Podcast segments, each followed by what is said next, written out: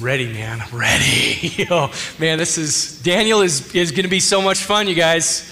Get ready, buckle up. Here we go again. But hey, before we get into it, let me say my name is Shad Wickstrom. I'm the lead pastor here at Pursuit Church. Man, what a joy and a privilege I feel like I have to be a pastor here at Pursuit Church. I want to say welcome for those of you who are guests with us this morning. We're glad that you're here. Also want to say hi to everybody watching online. Again, we know people are watching online a lot these days, but we have plenty of space. We look forward to seeing you in person very soon. Hopefully get to meet you if you've been watching and you haven't had a chance to come and connect with us. We'd love to see you, especially next week. It's going to be an amazing Sunday next Sunday, Baptism Sunday. And if you've never been baptized, I just want to encourage you. I'd love to meet with you briefly after the service to talk about that. If you've already told me you're interested, please see me at the back of the church before you leave so I can make sure that you're all set and ready to roll. My friends, we are in the second week of our series, Endgame, the second part of Daniel. First part being his story, his narrative, and the second part gets really weird and very bizarre. And last week was no exception to that, right? This bizarro dream Daniel has, and then God shares with him what it is. We're in the same kind of place this week. Daniel is going to receive this bizarro dream, and then he's going to be given an understanding. But this, to me, in my mind, is one of the most exciting things about the Bible that we're going to dig into today. So I'm looking forward to sharing that with you. But let's just review what this series is about. Let's get our mind in the place of understanding what is it that we're really trying to accomplish in Endgame, this series. But what it is about, what it's about is the ultimate end of all things and what God revealed to Daniel about the future. So we're going to be in Daniel chapter 8. We're answering questions like, what is God's plan for sin, salvation, and the redemption of creation? Those are the answers that were being given here by Daniel in these revelations. And the rest of the story of Daniel, we're seeing God's answer ultimately to the problem of evil and how that problem is going to be solved. Anytime we begin to look into apocalyptic, is what it's called, apocalyptic, futuristic, prophetic literature or scripture, we're seeing God's answer given to us about the problem of evil and suffering. So this is absolutely critical. And we're also learning, what does it mean for us to live as people who maintain hope and a way of life that says Jesus is King? Would you just turn to your neighbor and say, Jesus is King? Now let's do it one more time like you believe it if you do. Jesus is King. Jesus is King. My friends, that is the truth. And when you live under that truth, you are living the life God created you to live. But when you're outside of that, you're meandering and wandering and kind of groping in the dark, trying to understand life. Until you live as Jesus is truly the King of the Kings, you will not be living life. So as we begin this morning, I want to ask you a question. Have you ever been surprised? Anybody had a surprise birthday party? Raise your hand if you've got somebody, and they got you. They got you. Say, keep your hand up high and say, they got me. They got me. Yep. That's a good thing, right? You walk into something, and all of a sudden you're like, ah! Well, just to begin what we're going to talk about today, sort of in opposition, I want you to watch this video clip just for fun as we begin this morning. I love funniest videos. Surprise!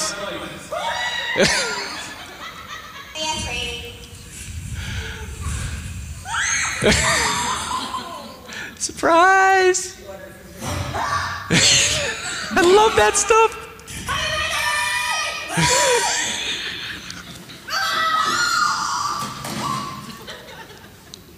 Oh my God! Got her.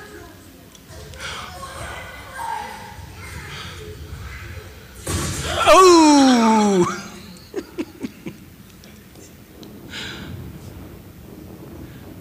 Surprise!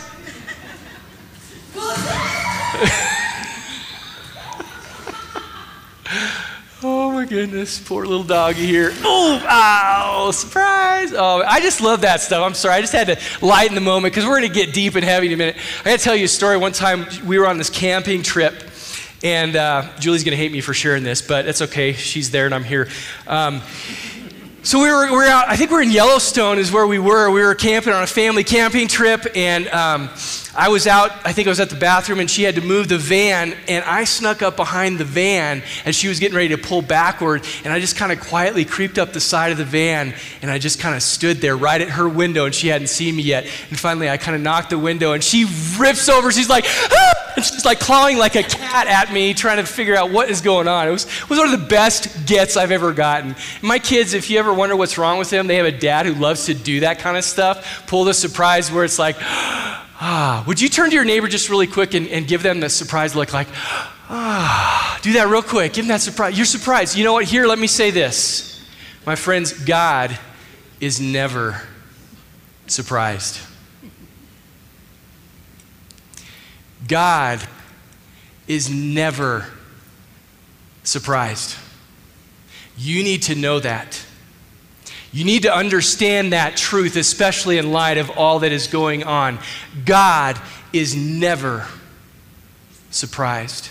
One of the joys I think he has is watching humanity surprise each other in fun ways, not in the way that we've been surprised in this last year.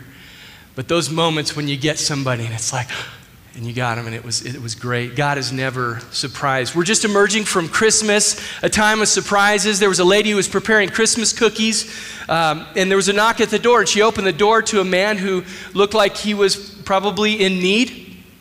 And he asked her, ma'am, I'm just trying to get some extra money to do some stuff for my family. Is there any odd jobs that I could do for you? And she said, well, yeah, as a matter of fact, I've got a couple cans of green paint and a paintbrush out back. If you'd go back out there and paint the porch for me, I would gladly pay you for what the job's worth. So she went on and continued making her cookies, and finally a knock came at the door a little while later, and the man was done. And she said, well, did you finish the job? Yes, he said. And did you do a good job? And he said, yes. But he said, there was one thing, ma'am, I'd like to point out to you. That's not a Porsche back there, that's a Mercedes. Oh! Did you guys get that? You'll get that later. Painted the Porsche instead of the Porsche. Anyway, okay, we'll move on. It was a good effort, but hey, you're with me this morning. Stay in light, because here we get going. How many of you this last year have felt surprised by all that's going on in the world? It feels like we're in one perpetual state of surprise, like, oh my goodness, what is this global pandemic? I'm shocked. Oh my goodness, what is this social unrest? It's all over the place. What is happening?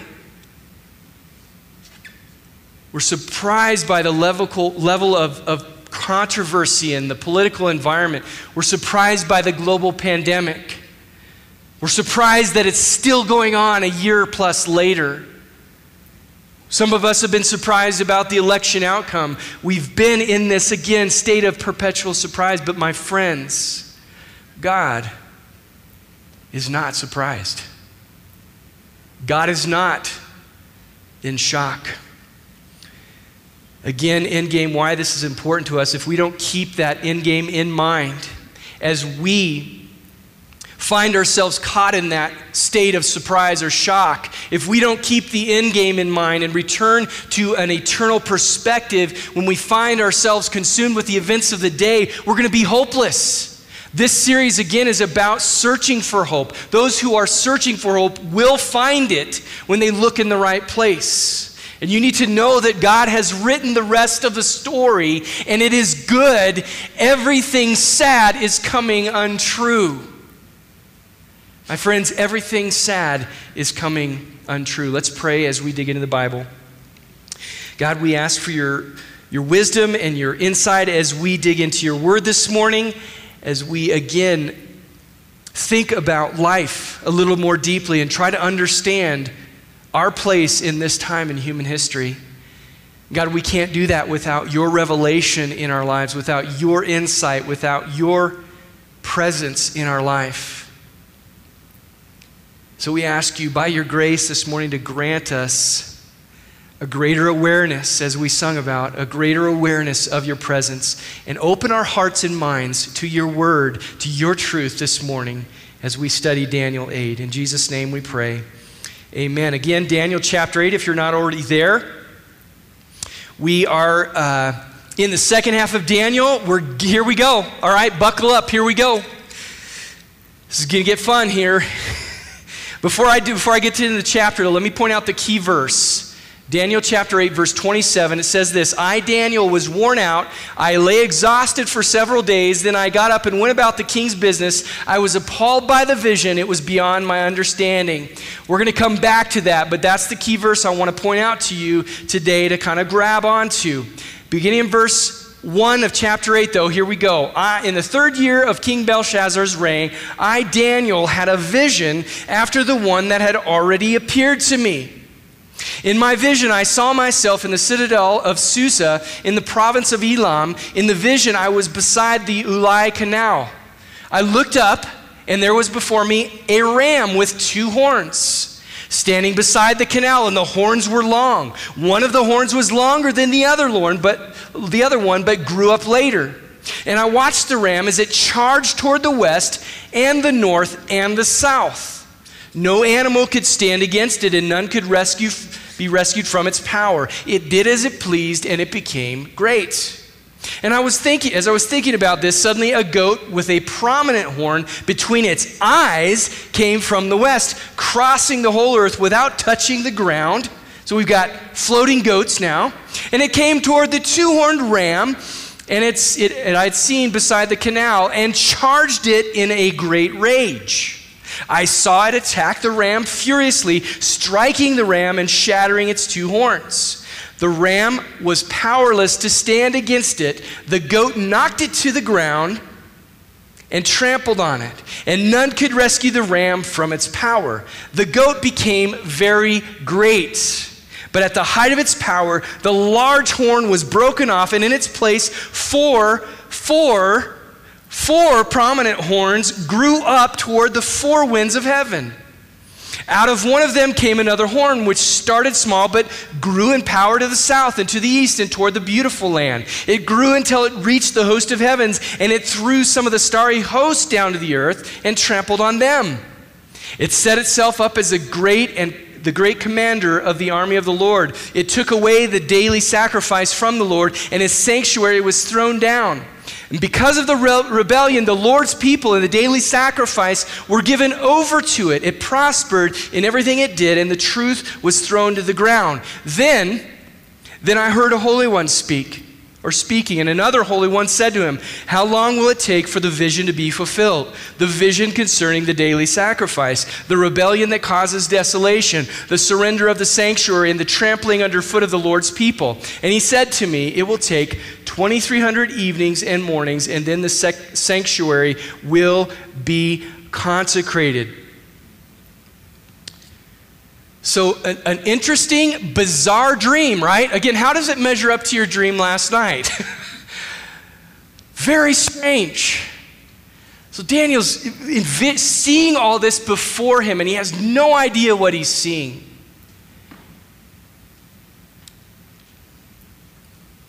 Back to verse 27, again, the key verse. I want you to notice what Daniel does after he experiences this, because I want us to land here again.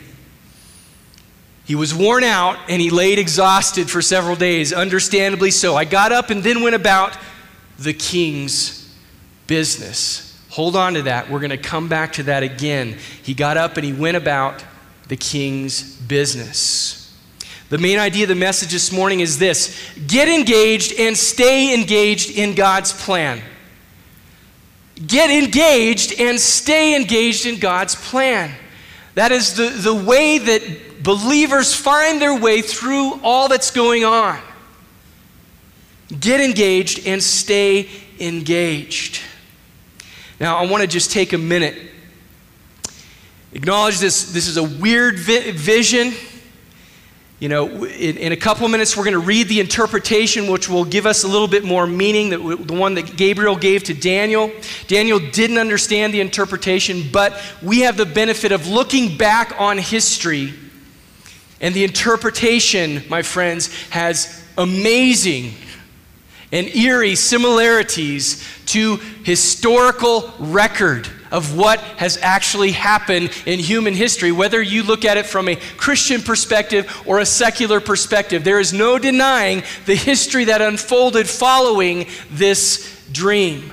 And I want to point out what we know from history and say this in your notes: God, again, is not surprised by anything past, present, or future. God doesn't have this expression, "You got me." It's not in his repertoire. He is not surprised. But let's look at we're going to do a little history lesson here. Stay with me. I'm not going to stay there long because I did not like history class, but this is important. This is important stuff for you to know that will build your faith. Let's look at the Persian Empire, which was established just before 558 BC, just a little bit before it. The Persian Empire looked like this. All that green area was the Persian Empire in 558 BC. Daniel's vision came during the Babylonian Empire, which was overwhelmed by the Persians in 539 BC. You can study this in history. It is factual. It actually happened. Daniel was in the palace when the Persians came, and he was interpreting to the king the handwriting on the wall, which he denied in pride, and that very night his life was demanded of him. And the Persians took over, and Daniel was there when it happened. That was 558 BC. Let's look at the Greek Empire in 336 BC, just a few hundred years later. Alexander the Great invaded Persia, which had been taken over that Persia had taken over from Babylon. Then the Persians ruled. Then the Greek Empire conquered Persia in 334 BC, and we see that they then ruled in 336 that entire territory. It's a map you can look up. You can study the history for yourself. Alexander annexed that entire empire, and he governed it for nearly a decade before he died. And it was a sudden death, unpredictable. He was 33 years old when it happened, and he died of unknown causes. And then the Greek Empire was divided into 4 territories. Does that sound familiar? Should from the vision that we just read, but it was kind of cryptic. We're going to get back to it. But it was divided into 4 territories under Alexander in that time after he died, or rather after he died, not during his death. Judea was then in Seleucid territory, and then King Seleucus Philopator was assassinated. And Antiochus Epiphanes seized power, and then he went on a rampage, conquering territories. And we see this reign of Antiochus Epiphanes, that next slide area, the next one. He goes on campaigns and conquers other territory. But something interesting happens around 169 BC. And we read about this in a history book, the Apocryphal, which is not a canon of Scripture, but is referred to as a reliable historical record in Maccabees, 2 Maccabees. This event that happened under Antiochus Epiphanes is described, and it said this: when these happenings were reported to the king, an uprising, he thought Judea was in revolt. Raging like a wild animal, he set out from Egypt and took Jerusalem by storm. He ordered his soldiers to cut down without mercy those whom they met, and slay those who took refuge in their houses. Again, it goes on, there was a massacre of young and old, a killing of women and children, a slaughter of virgins and infants. In the space of 3 days, mind you, 80,000 people lost their lives. 40,000 met violent deaths, and the same number were sold into slavery.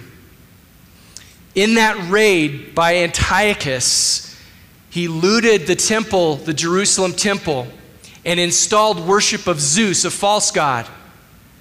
He then sacrificed an unclean pig on the altar, which was considered an abomination that caused desecration.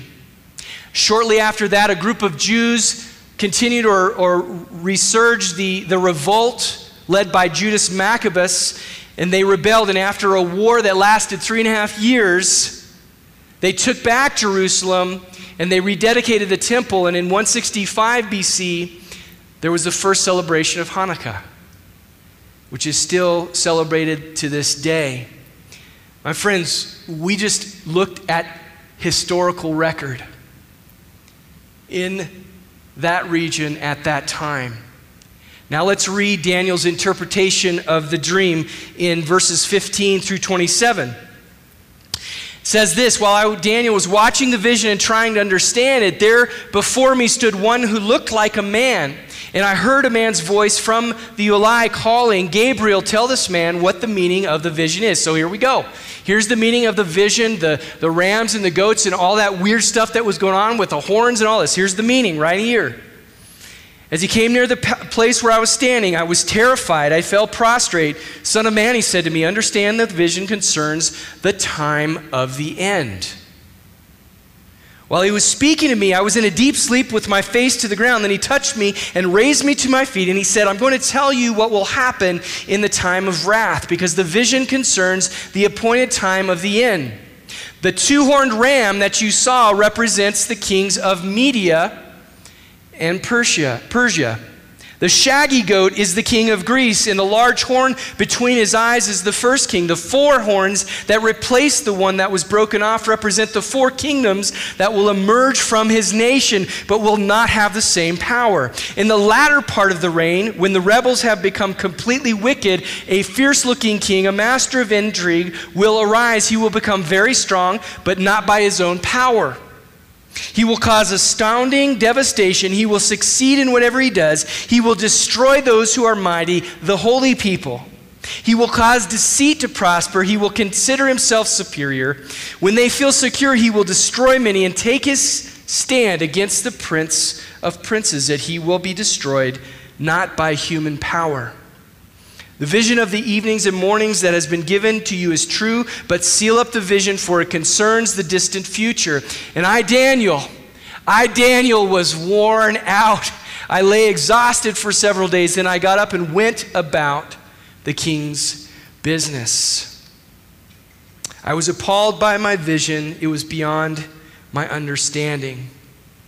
My friends, everything fits into the history that unfolded following that several hundred years later. The four parts of the Greek Empire, the arrogance and cruelty of Antiochus, and the desecration of all that was holy. It was so accurate that some people looking back, reading this narrative, thought that it had been written after the fact, but there is no evidence of that whatsoever. And my friends, I would say to you in your notes, only God can tell the future and bring it to pass. He is omniscient. Our God is all-knowing. He's not surprised with all that's happening. Isaiah 46 tells us this, I make known the end from the beginning, from ancient times what is still to come. I say my purpose will stand. I will do all that I please. From the east I summon a bird of prey, from a far-off land a man to fulfill my purpose. What I have said, that I will bring about. What I have planned, that what I will do. Listen to me, you stubborn-hearted, you are now far from righteousness. My friends, one of the greatest reasons to believe that this Bible is true is because of the prophetic literature, that which we just looked at. This book, this vision was given to Daniel hundreds of years before it happened, and it was fulfilled exactly as God said it would be.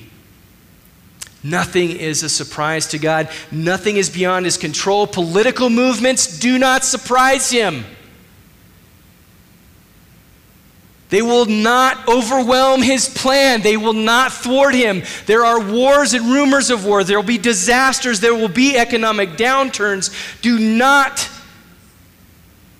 buy the lie that somehow God is not in charge or allowing or even purposing these things to happen. He is still in control. No religion, no cultural influence, no threat to human decency will leave God scrambling to respond to what is happening. He knows. He is not surprised. Nothing is spinning out of control. No person, power, or movement is taking over God's plan or purpose. So what? Let me return to the main idea. What do I do with this? What do I do? How do I respond to all that's happening around me and to the knowledge that God is in charge? My friends, you get engaged and stay engaged in God's plan. What is the reasonable response for such a time as this? Let's look to Daniel's example. How now then shall we live? Number one, in your notes, look for understanding in the right place. Based on his previous experiences, Daniel immediately recognized this vision was from God. So he went right to the source. And even though we don't know exactly how he responded, he was overwhelmed, he stayed in bed. We know in his life, he continually pursued God through prayer. And I'm sure and I'm confident that's what he was doing in this case. He was in prayer before God. Look at verse 15 again. While I, Daniel, was watching the vision and trying to understand. He didn't just hear the information. He sought to try to understand it. Maybe what's most insightful for us to consider is what Daniel didn't do here. We know that Babylon was famous for wise men. It had one of the best libraries of wisdom available to him. He could have gone to that area and they probably had a whole self-help section. I'm sure they did. We do today, right? We want to help ourselves. We can go to Barnes & Noble and there's any topic for whatever we need to do. He could have gone to other religious leaders. We know this was a culture that embraced a multitude of gods. He could have gone to any of those other religious people. He didn't have to completely rely upon any of these singular sources or his own sources. He could use them all to supplement what he already knew about God, right? Certainly there wouldn't be any harm in doing that, right? Wrong. Wrong. Seeking those other places. Daniel understood from a very young age the danger of compromise, right? We learned in the first part of Daniel, when he had the opportunity to eat food that was against what he believed was good for his body and what God wanted him to eat, he refused. He knew that even a compromise that small would have led him into other places. He refused the king's food. Later, under the reign of the Medes, he refused to follow the king's edict not to pray to God, and he continued to pray because he knew even a compromise like that would leave him outside of God's plan and God's purpose.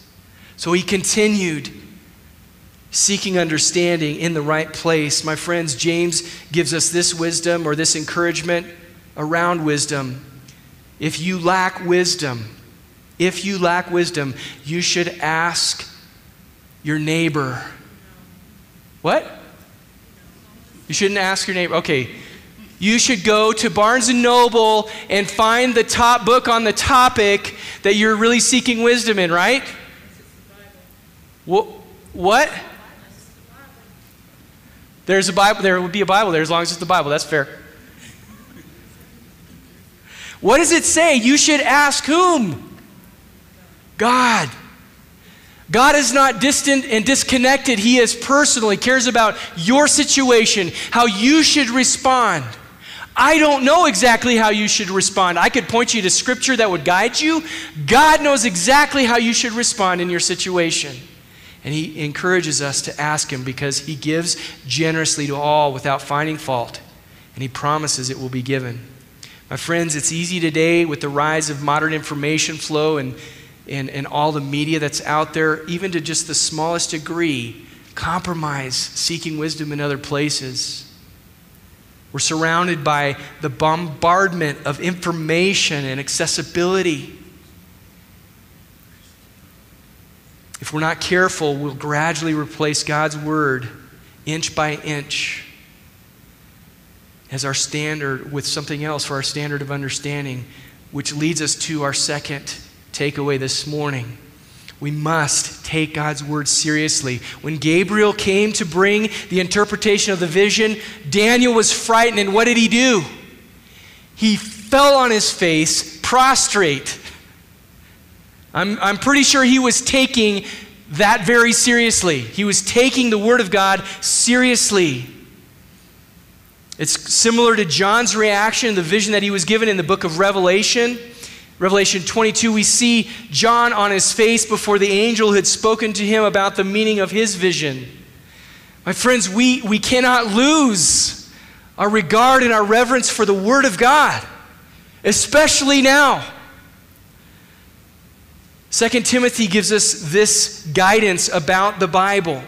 All Scripture is God-breathed and is useful for teaching, for rebuking, for correcting, for training in righteousness, so that the servant of God may be thoroughly equipped for every good work. My friends, God's Word is a complete picture of what He wants for your life, whether it's in your marriage or in your finances or in your parenting or in your work life. God has wisdom and answers for your situation. And I wonder this morning, do you really believe that this book is the Word of God? Do you believe that it has the answers for life? If you do, there are implications for that, aren't there? There are implications believing that this is God's Word. The third thing I want to encourage you with, we see in Daniel's life, is to live on mission. We've talked about that since I became the pastor here at Pursuit. The way that Pursuit Church moves forward, no matter what's going on, no matter who's in charge of our government, no matter what difficulty we may be facing, we are going to choose to live on mission, to get and stay engaged in God's plan. We do have a mission and a purpose, and that has not changed. And it does not pertain to earthly kingdoms. Did you hear that? God's mission does not pertain to earthly kingdoms. God is not redeeming culture. He is not redeeming the earth. He is redeeming people. He's redeeming lives. He's redeeming marriages. That is the kingdom of God on earth. Look at Daniel's response. I love it. That's why this was the verse I wanted to land on. Verse 27, I, Daniel, was worn out. You feel worn out over this last year a little bit? All that we're seeing unfold. I'm just like, come on. I do want to lay down in bed for a couple days. Anybody else with me? I just want to lay down and sleep for a while. And he did, and that's okay. Rest is good. God made you to rest, so please rest when you must. But look what he does in response to it. I love this. It says, I got up and I went about the king's business. I love that. I love that. That picture for us. Although he was perplexed and became even physically ill as a result of what he saw, he got right back to the task God had given him, serving an earthly king who was worshiping a false god, was leading a nation astray even. Daniel got up and served his purpose in that time.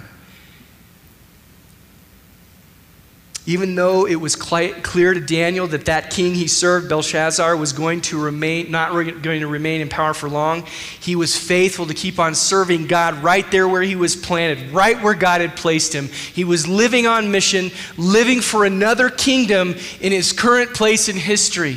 My friends, you were made to live in this time in history for such a time as this. God was not surprised. Oh. Look at this over there. Oh my goodness, look at that. There's a pandemic? No. What?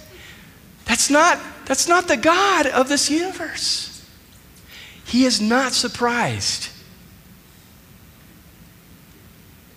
God has given us a mission on this earth, and until Jesus returns, that's what we're to be about. We're to be about our King's business, living where we're planted, serving those who are in charge of us, even if they are adulterous and idolatrous,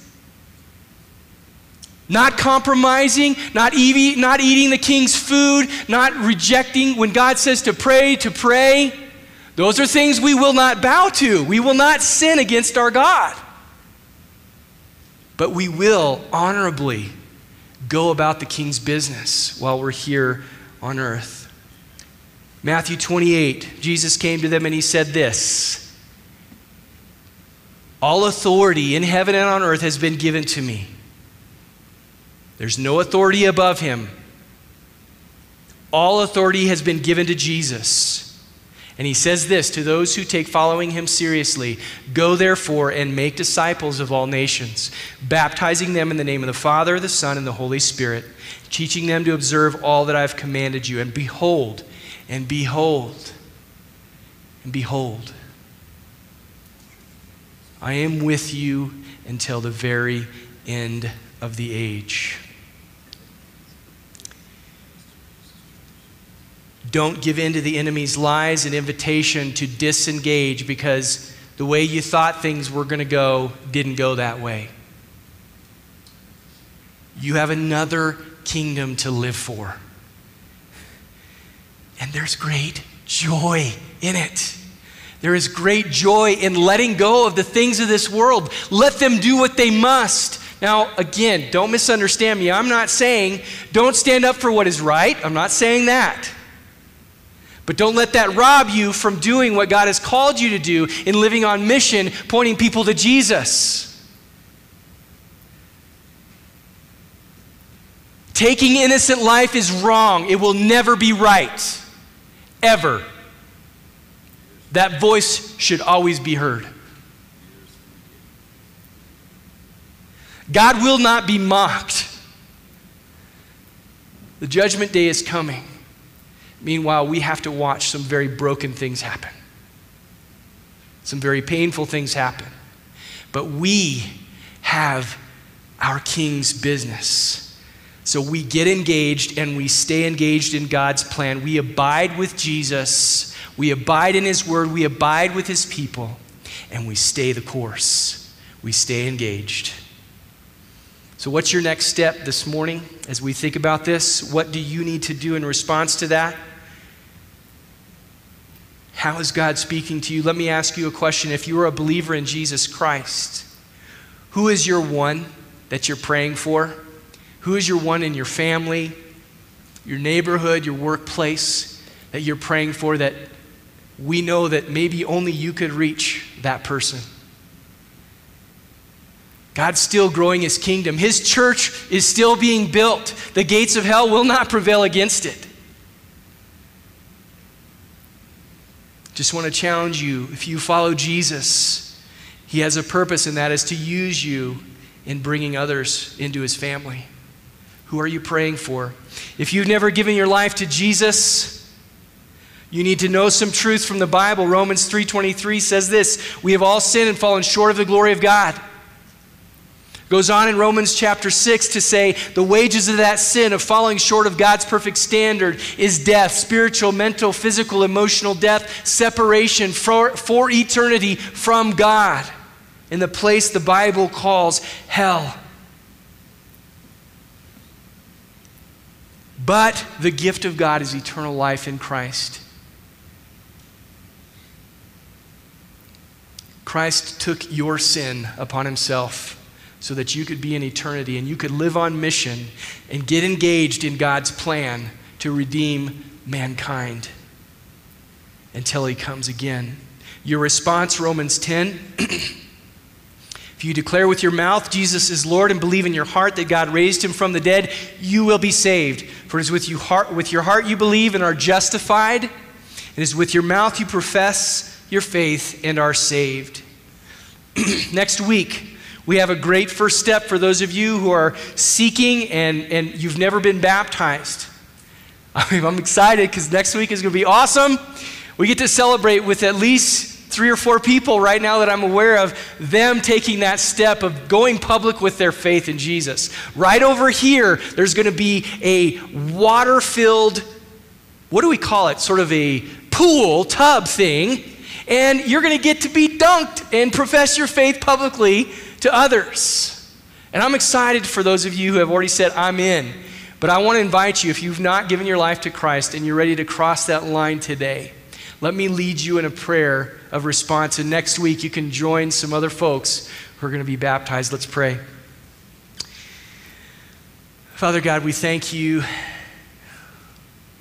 for this gift that you've given us of a pause today. Even over this last year, it's been a pause, one year-long pause. At times it's super frustrating, and we're overwhelmed, we're discouraged. There are moments, and we acknowledge those, God, to you, but there are also gifts that we can now begin to see in it, that it's caused us to get out of our routines, out of our normals, and be very uncomfortable. And that is a gift, God, I believe, from you, to allow us to look at our lives, examine how we're living, and make the choice and the decision to get and stay engaged in your mission no matter what's going on in this world. And we thank you for that gift. Right now, if you've not given your life to Jesus, I want to just lead you in a prayer. You can pray these right where you're sitting to God. Again, these are words just to encourage you to express what's going on in your heart. Pray them in the way that comes from your heart, and God knows that. But you might pray something like this: Jesus, I know I'm sinful, and I know my sin cost you your life.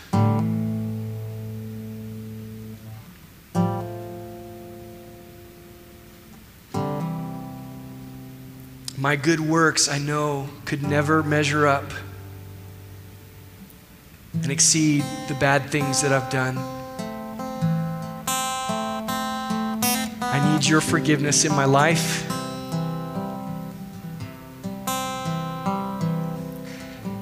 I believe you died for my sins, Jesus, and I want to turn away from them right now. I trust you to be my Lord and my Savior and my leader.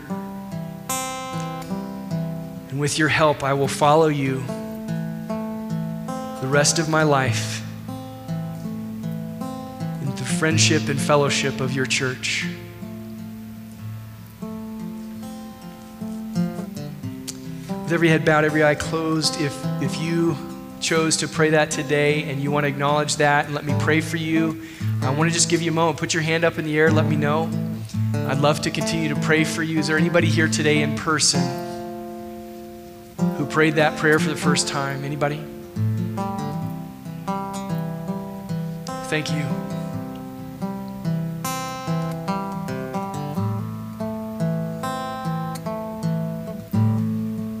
Anybody else?